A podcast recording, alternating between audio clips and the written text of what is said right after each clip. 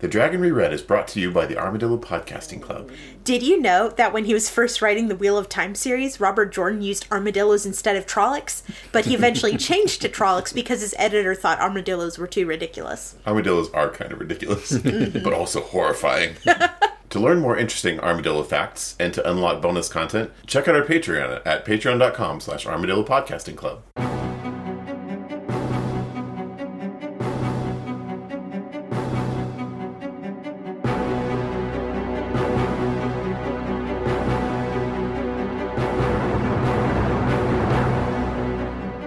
The wheel of time turns and ages come and pass, leaving memories that become podcasts. Hello there, welcome to the Dragon Reread. We're rereading Robert Jordan's Wheel of Time series of fantasy novels. I am Jeff Lake, I'm Alice Sullivan. And I'm Micah Sparkman. and today we're going to cover chapters 6 through 10 of The Fires of Heaven, book 5 of The Wheel of Time. Previously, the Dark One's seals have gone all squishy, and the Aiel have gotten all moody, which I guess makes them somewhat less effective as Rand's ultimate killing machines. Uh, Rand gets some magic tutoring from his Glee Wizard, and Matt gets some Spear Sister side action. Uh, Avienda and Rand continue to be terrible together, but then I guess she and Egwene are getting hazed by the Wise Ones pretty hard, so, you know, maybe maybe that evens it out. I don't know. Yep. Chapter 6 Gateways, icon of Lanfear. So, Lanfear is probably going to be in this chapter, right? I guess no, so, yeah. I don't. I don't understand. So, uh, Rand gets attacked by evil dogs, which are dark hounds. yeah, he wakes up to a face full of taint. Does he? Oh right, yeah. He's like, he wakes up. He's like, something smells like taint in here. but I don't know. If, I don't know if that's ever happened to you, but trust me, it's really unpleasant. Uh, yeah, we'll take your word for it. Yeah.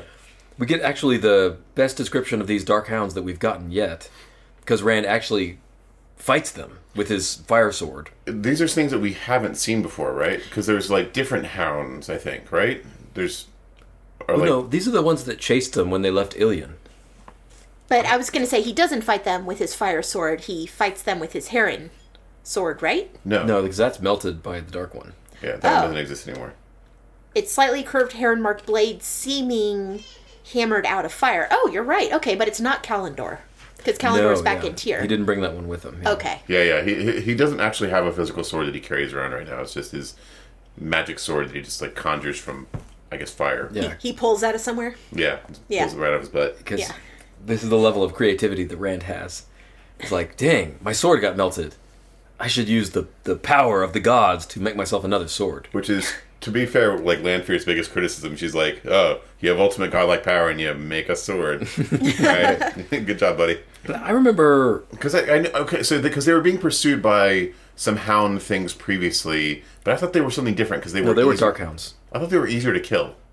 Well, they were easier to kill. That's what I was going to say. Is because they're definitely dark hounds because these things do the thing where they don't leave footprints on dirt, but they do leave footprints on stone. But this time he, he carves them up with his flame sword, and they sort of melt into blood, and they then they recongeal back into the same dark hounds again. Yeah, I, I found myself hoping that if the Wheel of Time TV series is made, adaptation is made, that we get to see this because this scene was so cool. Yeah, Yeah. yeah. They e, even the the blood that they fall apart into avoids the Aes Sedai symbol on the ground, mm-hmm. and before reforming back into the dogs, so they don't like that. Uh-huh. Yeah. And the, the, there's a description that I thought was kind of fun. With snarls like bones being ground to dust. I was just Alice wrote it about to down, say that, yeah. I love it. Yeah, it's like oh, that's that's very evocative. I love Robert it. Jordan's very good at writing descriptions of sounds. Yeah. Or well, What was specific it, the sounds. Myrdal? Like, Like s- a snake going over dead leaves. Or yeah. yeah. I noticed that Rand ran away from his maiden bodyguards to have the fight with the Dark Hounds, Yeah. which seems like it defeats the whole purpose of having these bodyguards, Well, right? I they feel can like- stab dogs. That's a thing they can do. So I think that the he considers there there being like different things that he's being protected from. Like the maidens are there maidens are there to protect him in his sleep from like mundane threats.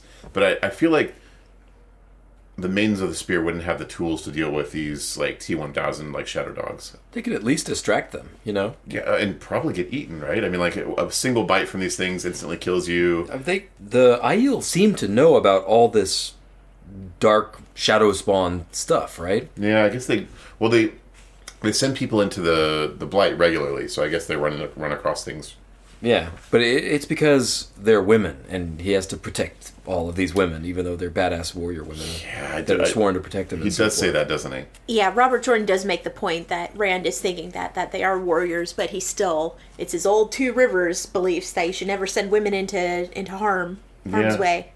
It's the same thing that prevents him from killing evil women too, right? Like he's he he killed that one woman a long time ago Yeah. when he was like going half crazy. He cut off a merchant woman's head who might have been a dark friend. We're not really sure. I mean, yeah, It was unclear whether she was a dark friend or not.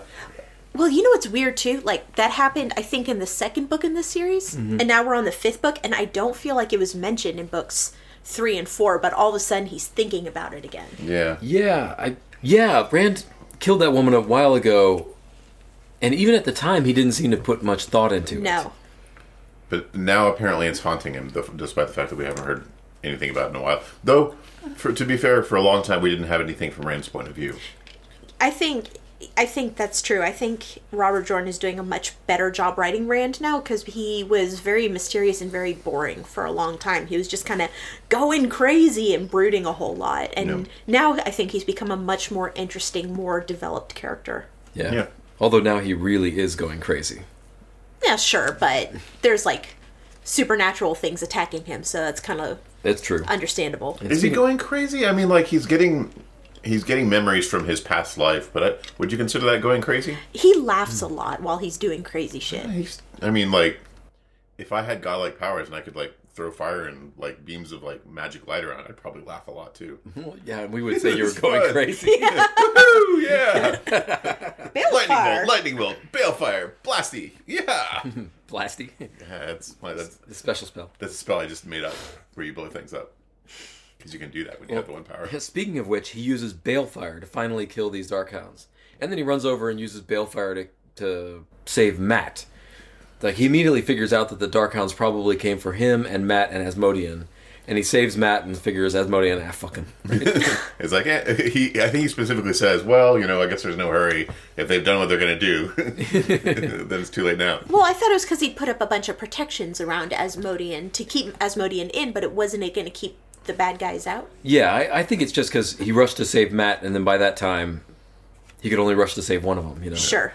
And it was a not a difficult decision for him, I guess. Which But he is, just deletes them with Balefire, and the Balefire doesn't go forever because he, he actually tries to rein it in a little bit. yeah, and he- it, it, he it only control goes it. part way through a wall this time. He mentions that he's going to try and uh, control it a little better, which is interesting. Yeah, Mm-hmm. it's something we had been curious about previously. Yeah, and Moraine in this bit actually gives us a lot more information about Balefire. Mm-hmm. And this seems maybe new to this book, but it's really cool. Balefire actually kills them or deletes them from the pattern before, like in the past, right? It, it rewinds time, and all the things that they did didn't happen anymore. That Yeah. seems like tr- like it raises more questions than it answers in a way. it has like a paradox beam, you know. Yeah, it, it totally does. Like if you kill someone before you kill them, then you never would have killed them. You would never would have had to kill them. but you did kill them, But right? you did kill them, yes. Uh, This is a causality thing, right? We always see time's arrow moving forward, and causality only has one direction. But in the in the math that physicists do to, uh, in quantum mechanics, that's not a natural feature, right? It doesn't have to only go one direction, Okay. right? Determinism can go both directions, so it's possible that if you have a different perspective from ours, then causality is is uh, going like a direction orthogonal to your time stream, so you could see both ways in the future and the past. So what if okay? What if as you're entering a room, no, what if a bad guy's entering the room? We'll say, uh, you know, a hellhound, in, sorry, darkhound into the room, and knocks over a vase. The vase falls, shatters, waking you up. You wake up, you see the hellhound, sorry, shadowhound, whatever, Hmm. and you kill it. So if you kill it before it knocked down the vase, you never would have woken up. Does that mean you're back asleep? Right. What would have happened in if you could observe this whole time stream from start to finish is the Darkhound was about to knock over the vase and then it just disappeared. And you kept sleeping. But you wake up and you remember, oh yeah, I killed. You that don't thing. wake up. Well, eventually you woke wake you up. up. later Oh yeah, later on because you have the memories. You keep the memories. you keep the memories, right? So you wake up and you, later and you say, "Oh, I guess I killed a shadow." So there are a bunch of different theories about uh, why uh, we observe quantum waveform collapses, and one of them is that what our brains are doing is not running a simulation like we think they are, a simulation of the world and making predictions based on our intuition, that actually our brains have evolved to perceive different uh, realities, like the quantum mini worlds realities, and that's how we explore hypotheticals in our thoughts. From in, in that explanation, what you would be doing is skipping to another time stream, but your brain still has the ability to perceive the previous time stream in the form of a memory. Interesting. So anyway, that's what I think is going on with Balefire. It's a it's a complicated plot device for, for Jordan to introduce, but uh, but on the other hand, Yeah, he but likes you know the the Weaver, right? Who? Oh, I don't know. I keep saying the Weaver, but he never brings up the Weaver, right? The pattern weaves itself, Right. and the pattern has all these other like else worlds, right? Other ways of weaving, like the worlds are all woven together. So the pattern itself doesn't have a direction, right? It's backwards and forwards. If you can affect the pattern directly, you can affect things in the past as well as things in the future.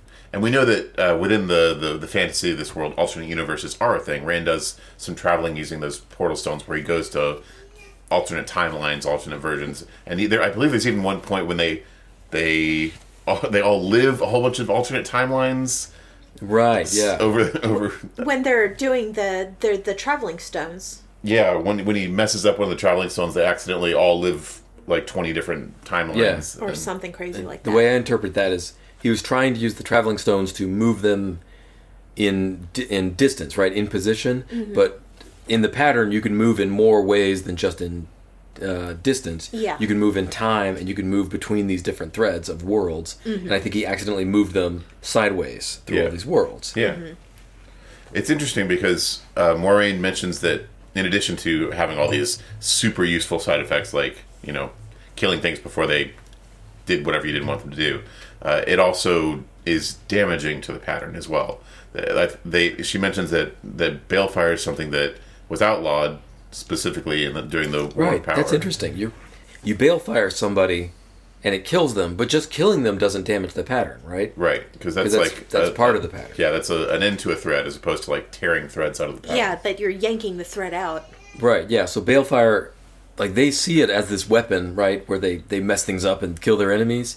But what it really is is probably some kind of tool that the pattern itself uses. like a pattern eraser kind of thing. Yeah, right. And and and uh, she she mentions instances where entire cities were erased using balefire, and you can imagine the kind of damage that would do. I think she she mentions that that like weakens the actual pattern itself. We don't know what that looks like or what that could cause, but it could potentially be reality ending, I suppose. Right, yeah.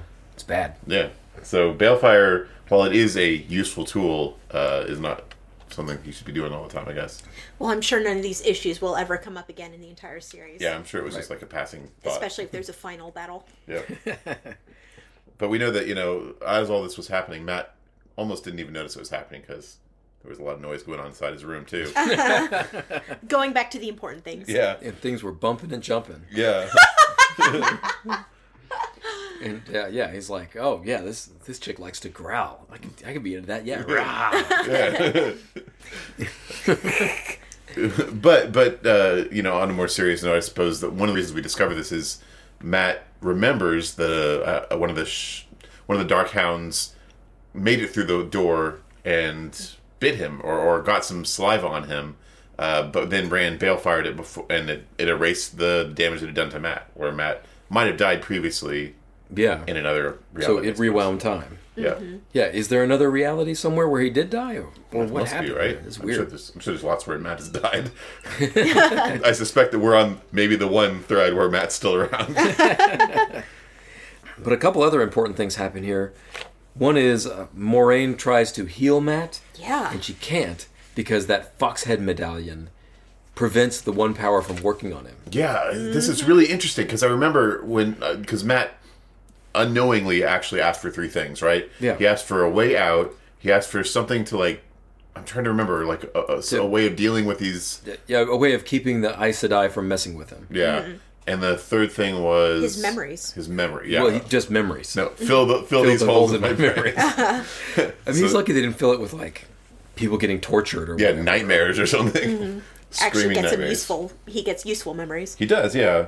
So we know now that the medallion is is is one, and we know that the mo- the memories were fairly obvious.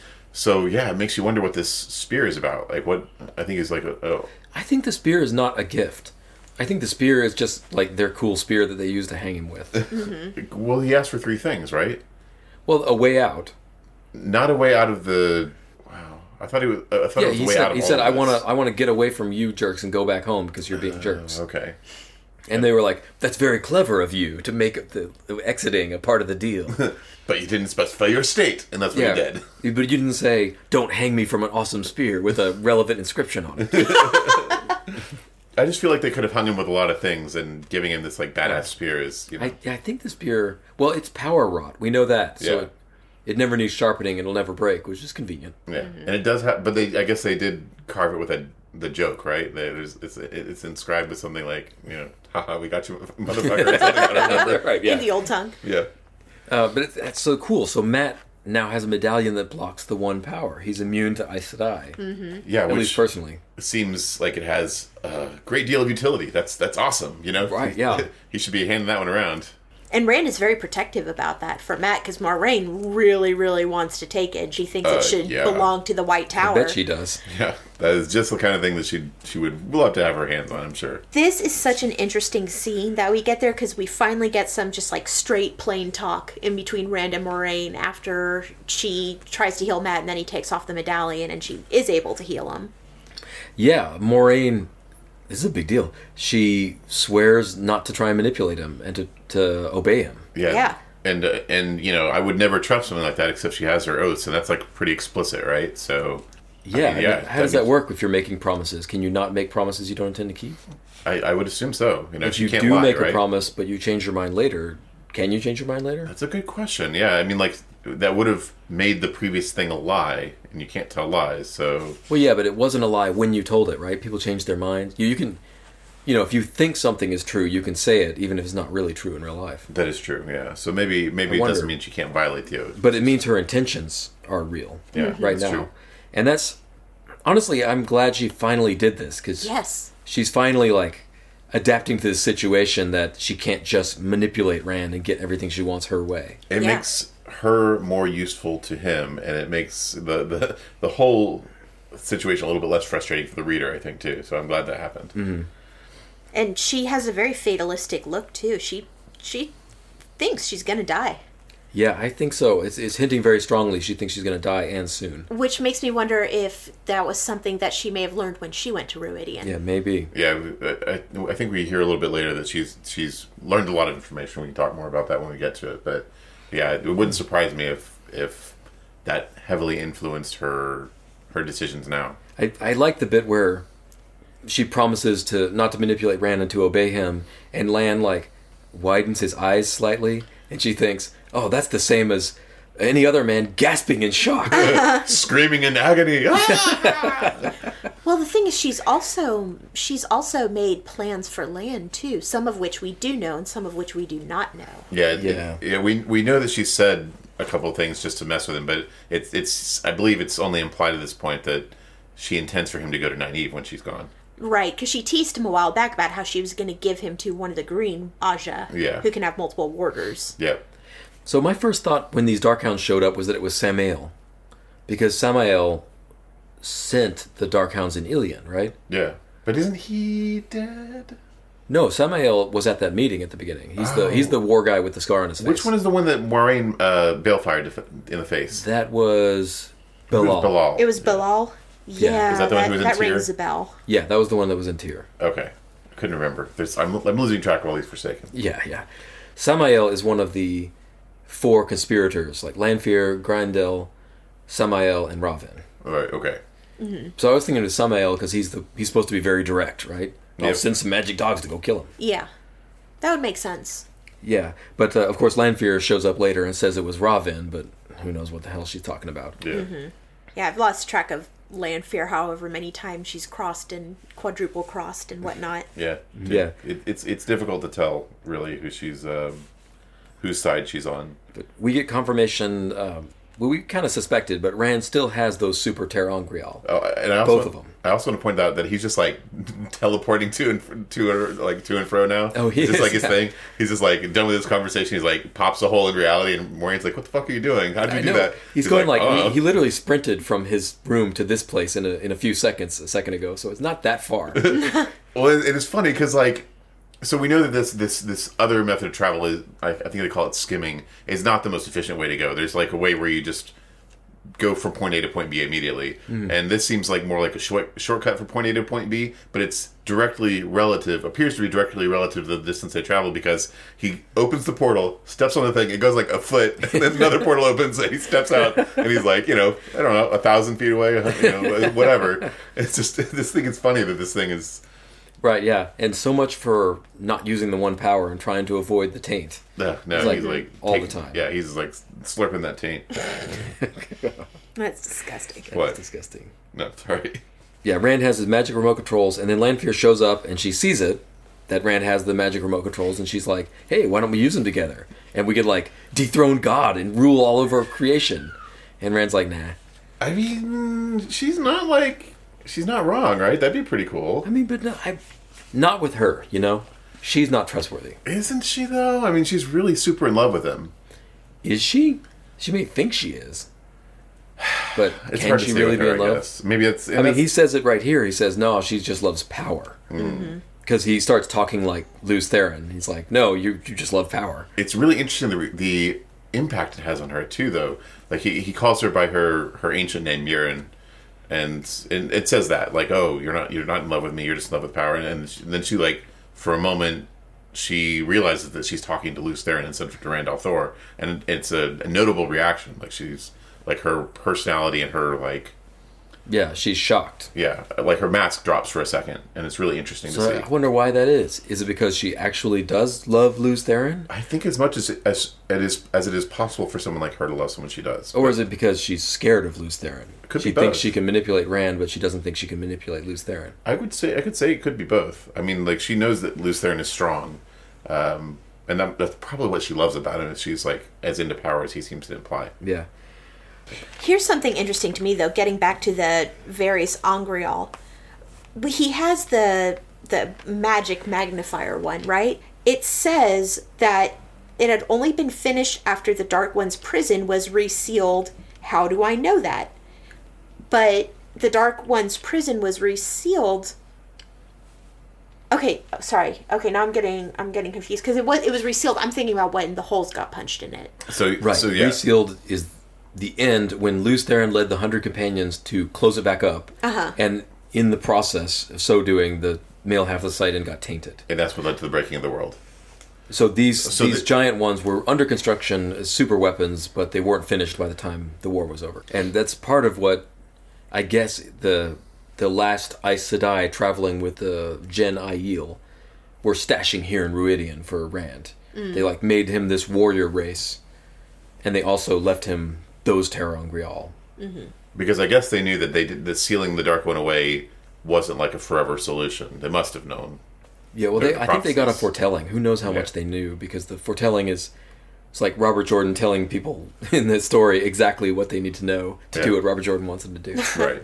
anyway, Yeah, so yeah, that was a long, long tangent, but but we do get some interesting history about Murin and Luce Theron and their relationship, and we also get some really cool stuff with like I guess like forsaken politics almost.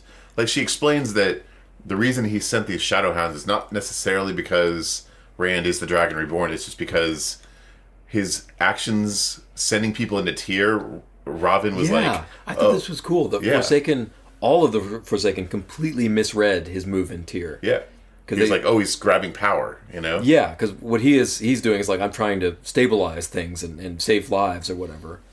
But they're all like, oh yeah, good move. Take advantage of the chaos. yeah. And so Robin thinks that he's engaged in a battle with Rand already. Yeah. Well, and then not not even necessarily like a an outright fight, but like a Well, a struggle in Kyrie. like uh, it- to me, it's like moving chess pieces. Like he's like, oh, Rand moves a piece into Kyrian, and to like, you know, trick him, I'm going to send these shadow hounds because I'm going for Kyrian. Kyrian's mine, motherfucker. yeah, right?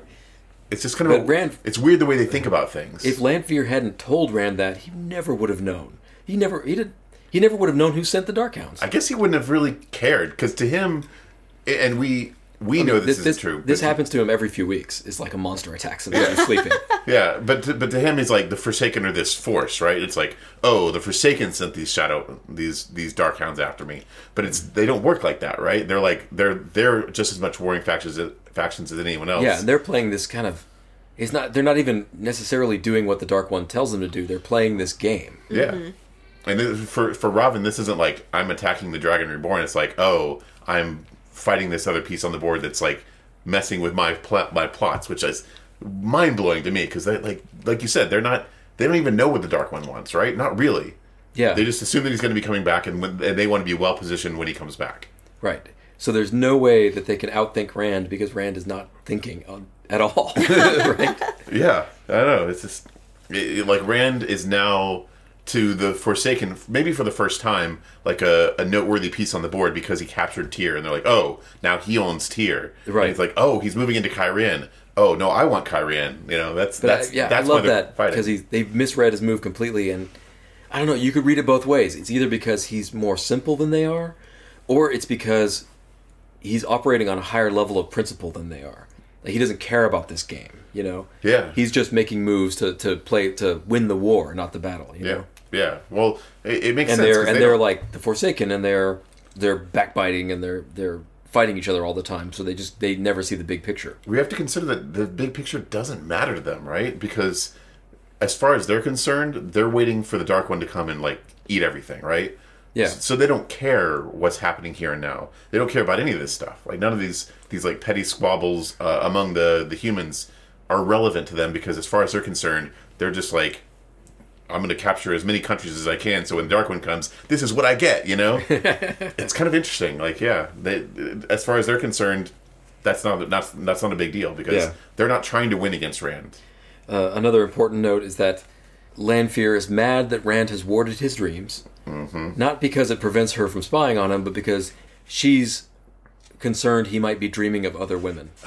I know this is Rand's shitty girlfriends part two, right? Oh my god! And, and this whole time he's like, be, watching what he say, says whenever he talks about women, because he's like, I don't want Lanfear to teleport over and fry this woman right now because she gets the wrong impression. Yeah, Even women that like, even Isindra, who he doesn't like. Yeah. you know, this is so messed up. yeah. uh, yeah, I mean, like this is this is like the that's the scariest jealous lover ever, right? Like this person, it's it's like you're you're dating a a, a demigod who's like, He never even dated her. Mm-hmm. well, Luce Theron did, right? Like back in the day. I guess that's true. Yeah, because he has memories of like holding her and stuff apparently. But it's all right. Okay, yeah, your your ex your ex is a, a demigod, and like if that ex just like gets the idea that you might be like thinking about dating someone else, they're gonna like set him on fire.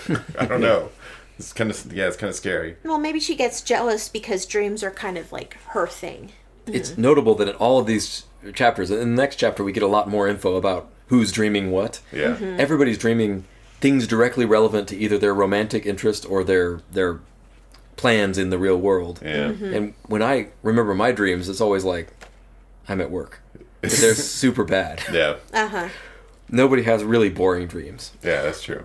Going back to what you were saying, I think that Rand just has a higher sense of purpose than the Forsaken do because he has this conversation with Lanfear where Lanfear is talking about Robin is making Morgaze into a puppet, and Rand is like, Why do you think I care about what's happening to Morgaze?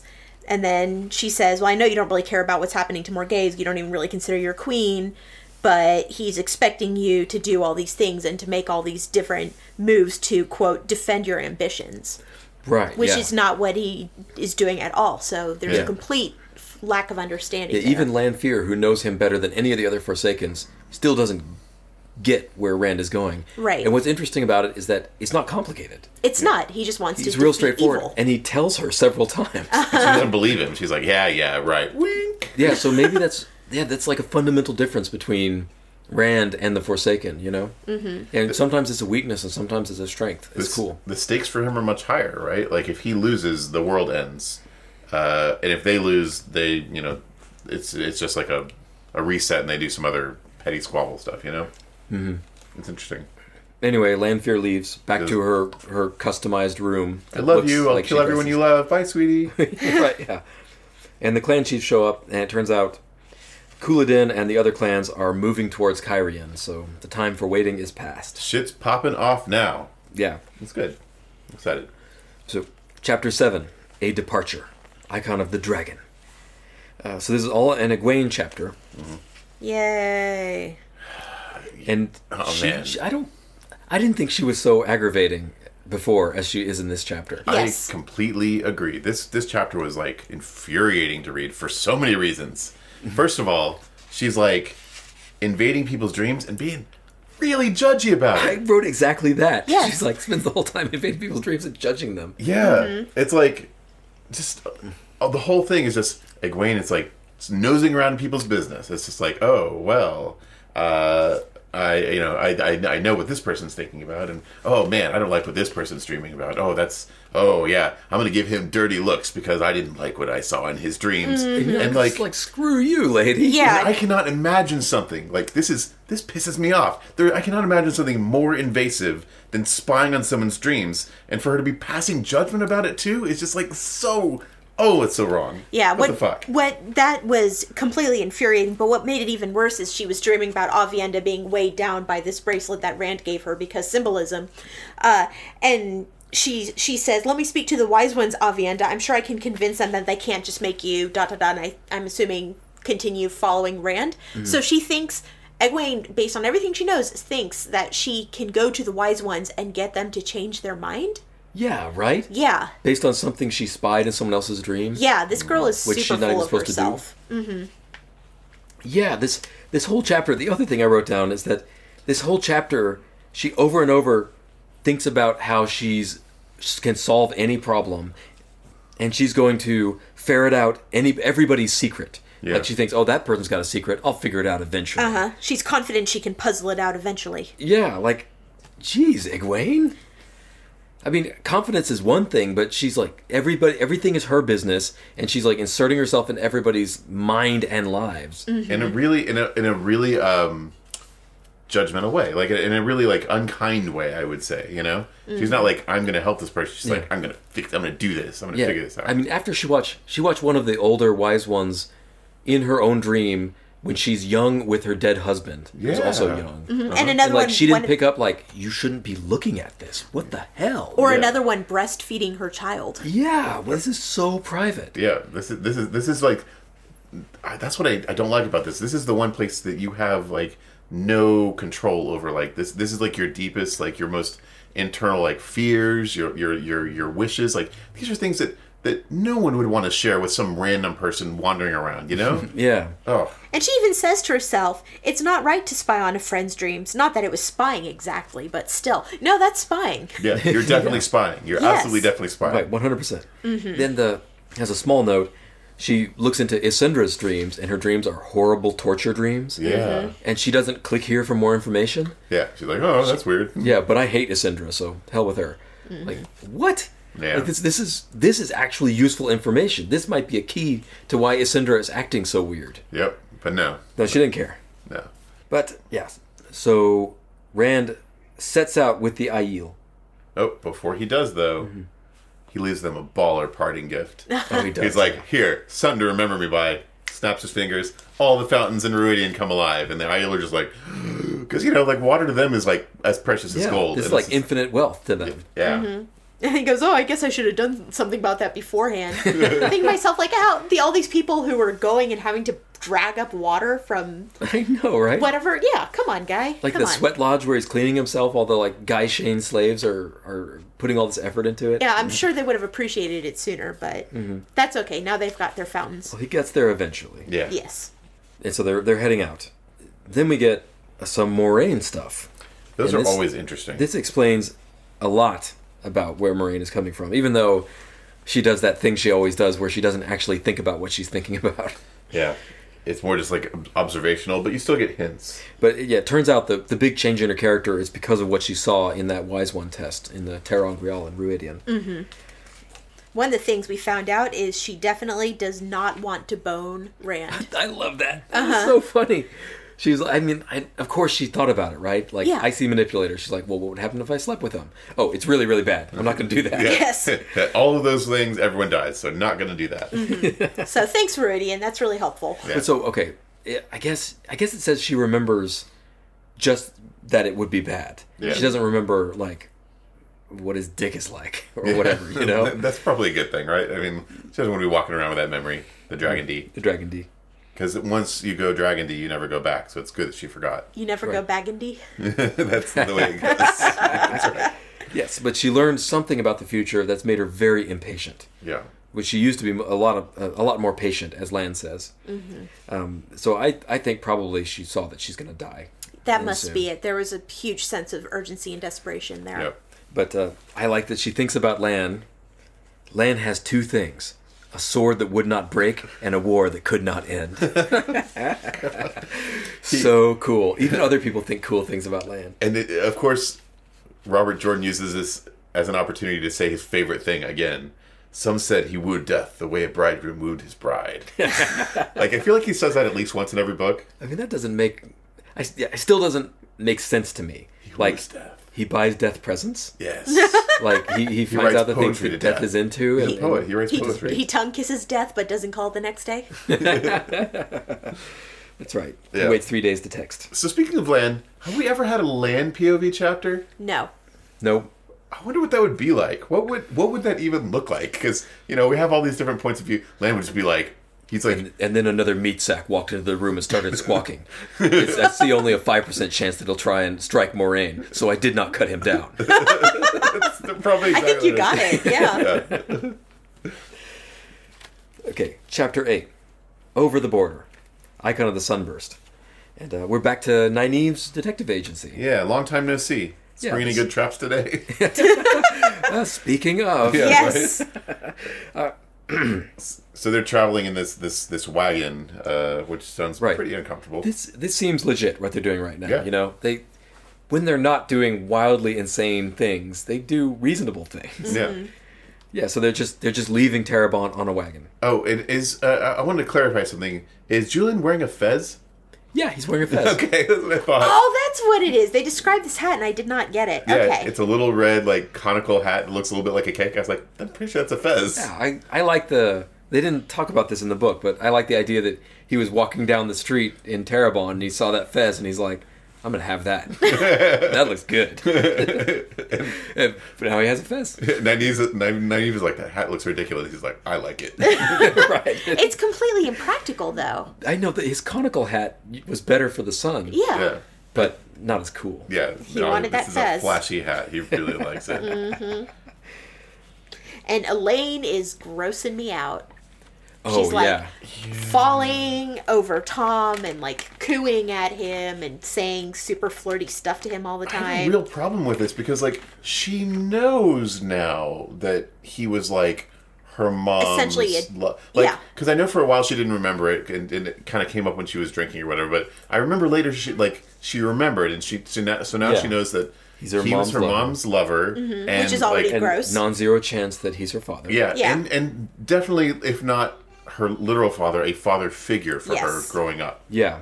It's So what the super fuck? icky. I don't know what's going on there. like like Nynaeve is like it you know kind of brings it up and, and and thinks about how this is like a weird thing but we know it's even weirder than Nynaeve realizes Yeah. right Super, Nynaeve just doesn't understand. She just thinks, oh, he's old. yeah it's like an ages thing which is you know again Nynaeve and Yeah. Lan, which that, you know. that doesn't even make sense because Tom is a silver fox. that's right he's a sexy intelligent articulate man So I can't figure out if she was flirting with him, and if she was, I don't want to even start going into the reasons why she is, or if she's just trying to ingratiate herself to him. no no she she says in like oh I'm in love with Rand but oh but he's so so sophisticated like Yeah. she it's definitely like a romantic attraction which is Uncomfortable at the least. weird I don't get it. I mean, maybe it's because she's been so sheltered, relatively, although not that sheltered really, but you know, she hasn't had any romantic interaction with anybody except Rand, the guy who jumped into her garden. yeah. And so maybe this is just sort of her out on her own with no supervision, sort of latching on to a charismatic guy. You could say she's thirsty.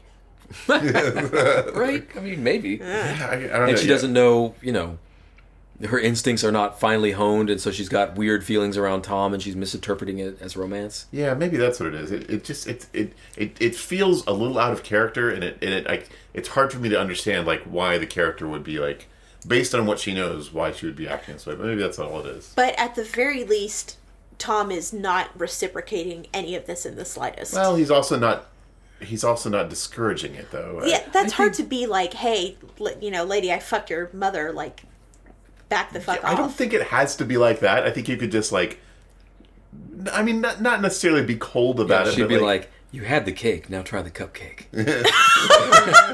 God. wow. All right.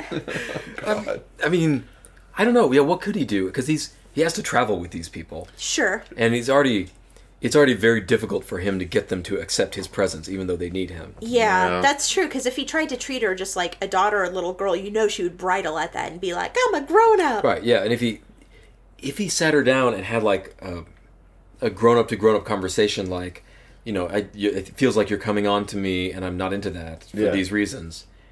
Would she lose her mind? Right. I don't think so. I mean, like, I feel like Elaine is generally sort of like rational and reasonable compared to the other people. Yeah, around, that's a you good know? point. I, I think she would.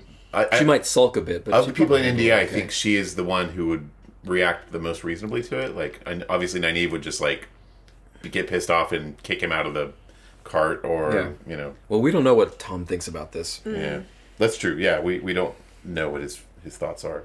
So Nynaeve is in fine form throughout this whole chapter, Yeah. extremely rude and critical to everybody around her. And I had an insight here. I remember just hating Nynaeve when I read these books the first time. Yeah. But this time, I think I get the joke. Yeah. I, I didn't pick up on that until this read through is that this is. We're not supposed to like Nynaeve. It's supposed to be kind of comical how awful she is to everybody around her. Yeah, I, I guess so. It, it it just seems like un, the the way like when you when you live inside her brain, it's like it's a little confusing because she knows often that she's being unreasonable, but she she's like, oh, I just can't. Like for example, the fact that they're in this cart is because she insisted that they not take a boat or something like that. And, Yeah. and then she's like, "Oh, I really wish I hadn't insisted that, but I can't admit that's wrong." You know, like I don't like her motivation there strikes me as like a little confusing, I guess. Yeah. It- But I, I find it more entertaining Yeah. when, when when there's that remove of like like Robert Jordan doesn't think this is reasonable either. This character is supposed to be a maniac. I guess so, yeah. And then we have our daily reminder that white cloaks are miserable Yeah, shits. they get hassled by white cloaks Oh, Yeah. because they're traveling into Amadicia, which I guess is the white cloaks' home nation. Yeah. But Nynaeve shares the cover story, but then of course Elaine has to try and freaking fuck it up. Oh yeah, yeah. Which is that's an interesting reversal because I guess we've seen most of this from Elaine's point of view, but usually Nynaeve is the one who can't keep it together. Although, like when it really counts, she always comes through, right? Yeah. And this is where it really counts. Like you really cannot mess with these people. Yeah. And yet Elaine does. Yeah. Um, so there, so as a result, they've got this really slow trek across the country. But I guess it's good because they're trying to get to Tarvalon, and we know that if they get to Tarvalon quickly, it's probably a bad thing. Right. Yeah. Right. That's the worst thing that could happen to them right now. Yeah. So they head into Amadicia, and uh, one other note I notice here is that nobody bats an eye at the idea of female merchants traveling basically on their own, with That's just true. some hired Yeah, help. that's cool. That's true. That is cool. Yeah, I you know? agree. Or is it because all the guys have gone off to fight? They, they don't even say like, "Oh, we're getting used to seeing female merchants around." It's just normal. Yeah. Right? This Mm-hmm. Yeah. is just yeah. I I don't think. I, I think that's something we've seen elsewhere. I, I, I think we've seen. I'm trying to remember. There was um, Leanne said that her mother was a merchant, and Right, yeah. we've seen a couple of like dark friends, like wealthy dark friends, who are, I think, merchants and women. Yeah. That's cool. Yeah, I agree. So, chapter nine, a signal, icon of a, a Vendasaur leaf. Yeah, because there's like herbology. I guess is that is that what it is? It's just plants. guess Trees so. and whatnot. Yeah. These plants. So they camp in Abadicia, uh, near a city, or a town, basically. And uh, Nynaeve does a little bit of reflection here, and so we get some info about her. Um, she thinks to herself that her goals and everything have changed, but of course, she herself hasn't changed. It's Right. just that everything around her has changed. Yeah. I, that, She herself was right all along. Right. Exactly. But she's got a new motivating goal here, which is that she wants to learn to use the one power to heal people. Yeah. which is cool. be a greater healer than she ever thought she I could. think that makes sense. Yeah, like that's something that she's she's always been. yeah, She's always that's a been much about- better motivation than sticking it to Moraine somehow. Which I still I still don't understand like her the depth of her hatred for Mor- Moraine because I mean. The, I, she, she, I think she says in this chapter something like, "Oh, it's because she stole a bunch of Two Rivers kids and ran off," which is not true at all, right? Yeah. like they followed her. Like they, the the, the guys were like, "Yeah, let's go," you know. It's nothing but jealousy over Lan. That's all it is. You think Just so? juvenile jealousy. It's possible. Yeah. Which is understandable, but still very silly. Yeah. So uh, she's also worried about Mogedion. Which she should be. She should be. like having a Forsaken out there. Like we know there's a bunch of Forsaken out there, and mostly they're like up to their own stuff. But like this particular Forsaken is going to be really interested in killing Nynaeve. Right, yeah. the personal grudge against Nynaeve, uh, very subtle and hard to find, and travels around in dreams. Yeah, I know. And if only one of them had had an opportunity to finish Magedion off, you know, that would be. Oh right, yeah, that's right, Nynaeve. Well, for all we know, she got bail fired.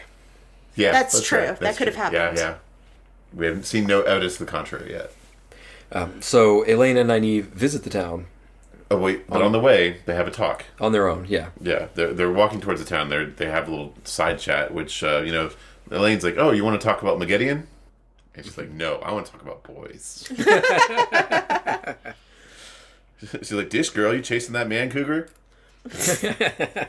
So, no, she says she's in love with Rand, right? Yes. And she's frustrated because she can't be with Rand. So I guess she's uh, putting the moves on Tom, which is totally inappropriate. Yeah. It, it, Julian would make more sense, and he would probably be into it. again, I just like when I when I when I think about the way that this is going, it doesn't make sense to me for Elaine. That's this, you know. But it's this same damn thing where she left these letters for Rand a book ago. Two, yeah, it was when. Well, it was, yeah, it was it was a book ago because it was Yeah. when they were leaving Tier. These freaking letters. and the and she still hasn't been able to they they haven't been able to communicate with each other that Rand is confused by these letters. Yeah, for some reason. It's so annoying. Yeah. Hmm. They could just be straightforward. Rand could just tell Egwene, "I don't understand what's in the letters." Or, or, or Elaine could say, "Oh, h- sorry, I sent," because she says, "I sent two letters that told him how I feel." She did not tell them that one of the letters said, "I love him," and one of the letters said, "I fucking." Hate That's him." right. You She's know? not commuting. She's not told communicating any of this these other issue. things apparently. Yeah, But Same Elaine thing. Elaine says though that she thinks that Min is serious when Min joked about having to share Rand. She Yeah. thinks that Min actually saw that. which we, we, we probably think is true. I mean, that's Yeah. that seems pretty likely. Mm-hmm. Uh, and and Nynaeve is like really judgy. She's like, oh yeah, those Aiel have their vile tradition of like polygamy or whatever. Yeah. I mean, yeah. Come on, it's not that bad. that's right. So uh, when they get to the town, the town is uh, of course oppressed by the Children of the Light because they can't even govern effectively. They're just awful all around. Yep. uh, Nynaeve sees a yellow Aja emergency signal. So it's like the bat signal for Aes Sedai. Right, yeah, hanging in front of a, a tailor's shop. and like- uh, she goes in and talks to the, the tailor, the, the shopkeeper, Yeah. who makes a secret Aes Sedai symbol, which is holding her hand in a ring below the Is waist. that where you get to punch someone in the arm when you? yeah, Yeah, that, isn't that a thing now? it's the thing. You hold your a loop between. If you get someone to look at the loop in your finger, so that's like, she may not have been signaling, she may just have been playing the game, right? yeah. and then he does the same thing, and then it's like they punch each other in the arm or something. All right, Aes Sedai do that. Yeah. But it turns out it's a trap.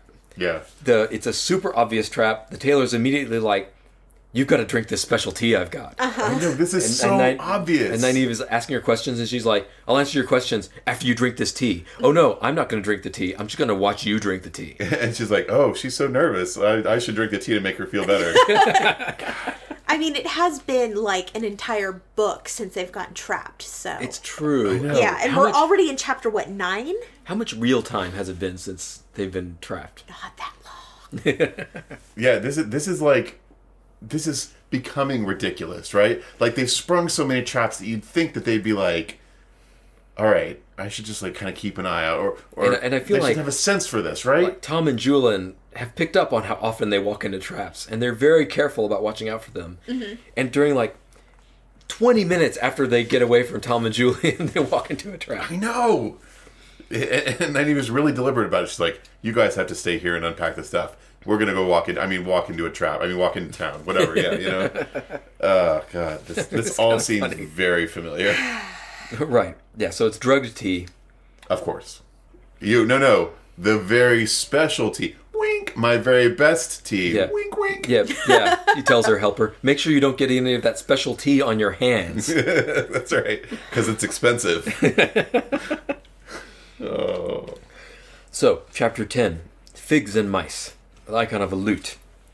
So, we, we find out that this is fork root tea, which is very narratively convenient. yeah. Not only does it paralyze them, but it prevents them from being able to reach for the one power. And interestingly, Na- Nynaeve has never heard of it, which I think is kind of interesting. Like she's she's very um, you know versed in her- herbology. So Right, yeah. I'm surprised. So, it, I guess there's herbs all around, and there's different herb lore in different places. It makes sense. It's, I'm sure it's regional. That's a good point. Even though aren't they fairly? I was looking at the map. Aren't they fairly close to the two rivers, like relatively? Odyssia? Oh, I don't. Uh, I think they are, but um, there's a, a big river in between them, and so there isn't actually a lot of trade from, to the south of the two rivers. Oh, okay. All the trade comes in from the north. Okay. It's the the White River, I think, which has got a lot of rapids. yeah. River Eldar, perhaps. Maybe that's it. Yeah. Mm-hmm. Okay. So this this sequence is creepy, in my opinion. Oh, I know. This is this is like a nightmare. Yeah, Like, 'cause I, they're- I'm pretty sure I've I've seen a horror movie about this. Yeah, they're paralyzed and they can look around with their eyes. And then once an hour, the Oh. Yeah, they, shop girl they comes tell in. Mm-hmm. 'em, right? They tell them it takes an hour for it to wear off. So they're just there looking at the hourglass. And then the maid eventually comes in after they've been able to move just a little, and then she pours more tea down their throats. It is. Yeah. Oh man, so creepy. Yeah. But luckily, a dude comes and saves the day. There's Yeah. Tom. Along comes Tom, and Nynaeve is surely going to be thankful. Oh no, no! She immediately like yells at him for yeah, the, not the- doing what she among said. the first things she said to him was, "I told the pair of you to stay with the wagons," Yes. which a she didn't, and b fuck you. right? I feel like we've been here before. This is like the other NDA special. It's like so, someone comes and like risks their life to save you, and you just dump on the person who saved you. Yeah, Because you Matt did- happened that happened to Matt. Eventually, she thanks them. Like, That's she, true. She reins it in and thanks them, but just she lashes out first. Yep. But this is so cool, you know, because it turns out Julian just followed them Yeah, Right. Because Uh, come on, because he knew what was going to happen. he's right? like they're gonna go walk into a trap. I'm just gonna go. "Yeah, Tom, you take care of the packing. I'll just hold on my horse." Yeah. And then Tom comes in and he's got like his magic dagger thing. He's throwing daggers and making them disappear in his arms. Um, and they're totally rescued and they, they reverse capture this uh, woman who captured them with the drugs and her assistant. Yeah. Uh, it turns out they are not Black Asha, Yeah. as initially thought. They're ju- actually operating on orders from the White Tower. Yeah. I was I was kind of hoping this would be where they would discover the White Tower coup, but they don't. They No. didn't. They just got the message from the White Tower, which is everybody can come back to the White Tower now. They don't know what that means, though. They it does seem suspicious. They- They're like, I don't know. That's Yeah. strange. And by the way, we're totally looking for Elaine. Yeah, and Yes. and grab Elaine if you see her. Yeah, specifically like and and uh, not just you know bring her back, capture her. It's it's it's a, it's kind of a sinister message.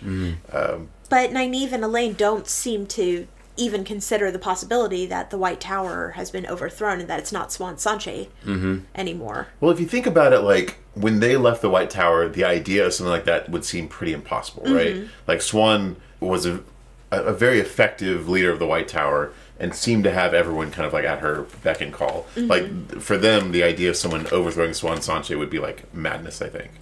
So I, I, it wouldn't necessarily be something that they would expect in, in- in my mind. Yeah, and to get info from Mistress Makara, they helpfully have Julin, the thief taker, the, the threatened to torture them. yeah, who threatens to torture them. and he says, "Yeah, go get me some kitchen oil and some salt. They'll be talking soon." Yeah. Which I know what you could do with that. Like, you know, I have an idea, of, you know, how you could torture them with that. Would so, you, like season some garlic? No, no. You heat up Toss the some you nice- heat up the oil Mm-hmm. and use it to scald or inflay their skin, and then use the salt on the open wounds. Yeah. Why do you need the salt? Isn't the flaying enough? No, It's salt- gonna hurt. Yeah, Yeah, salt- you've never heard that rubbing salt into a wound. I'm, I'm just saying it hurts a lot to have your skin come. Well, I mean, if you're doing torture, the idea is not to like stop. It's like to keep getting hurt- the hurt worse. I mean, I was just saying I would say bring me some. Wait, wait, what is the oil for? To burn them. To to to, to cook their skin away, Oh, okay. exposing their their underflesh, which you get in salt, That seems like too much work. and then you once you salt it, you can feed it to them. No, right. You can eat their Yeah. own skin. Look, I'm just saying this is how uh, this is how torture works. Gross. Okay. Good to know. Yeah, you're Uh, welcome. well, what Julian says, because he's not a psychopath, is that he doesn't actually have a plan for this stuff. He just orders it to to scare them. He's lying. Which is where we get the Yeah, you think he's whitewashing this for the for the ladies? I think he is. Yeah, because because then he says mice and figs, and I think we know all, we all know what you would do with that. Yeah, I think so. Yeah. You put him out the butthole. first one, then the other. yeah, Okay. Do- it doesn't matter the order. I mean, the fig. I think probably you do the figs first, Yeah. yeah. to entice the mice. Yeah. Yep, that'd make a mice crawl up your butt. Fig up there. Mice love figs. I really love figs. They're on the fence about going up buttholes, but if there's a fig up there, that tips those scales right over. yeah, they get. That's how they get the information from Mister Smakura. yeah. uh, and then they they head out again and this is another solid plan they disguise themselves as ladies instead of merchants Yep.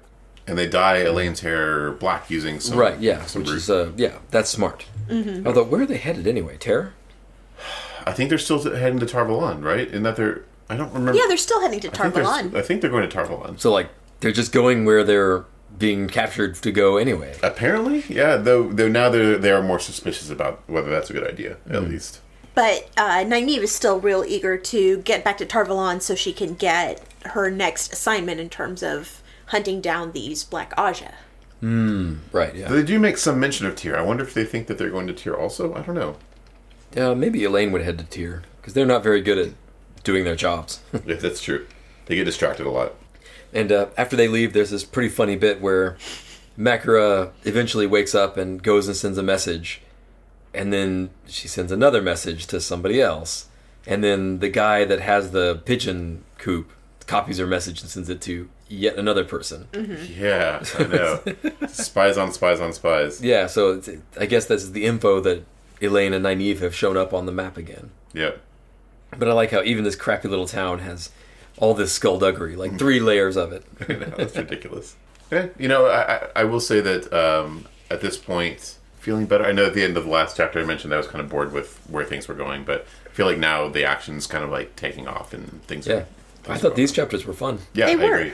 Like, there's all the the combat stuff and like the fighting the the Dark Hounds with Rand and Robert Jordan Wright's great action scenes and the stuff with uh, NDA. Like that was that was. I would I don't know if I would say fun, but it was like it was interesting, you know, like when when they were doing their thing and then they had their little like capture. So I feel like we're we're into the action again, which is good because they only took you know 120 pages this time instead of like 300. Another reason why we enjoyed this no Avienda talking. Oh, that's, true. There's Yeah. no avienda. So that's it for this episode. Next time, we're going to cover chapters 11 through 15 of The Fires of Heaven. I am Jeff Lake. That's at Jeff underscore Lake on Twitter. I'm Alice Sullivan. That's at Alice M. Sullivan. And I'm Micah Sparkman. I don't have one of those. If you have any comments, questions, or feedback, please drop us a line at hello at thedragonreread.com. We'd love to hear from you. Please share us with anybody you think will like us. Please give us good reviews wherever you got this. Please check out our Patreon, patreon.com slash armadillo podcasting club. And please like us in real life. We're super likable. Until next time, The, light illumine you.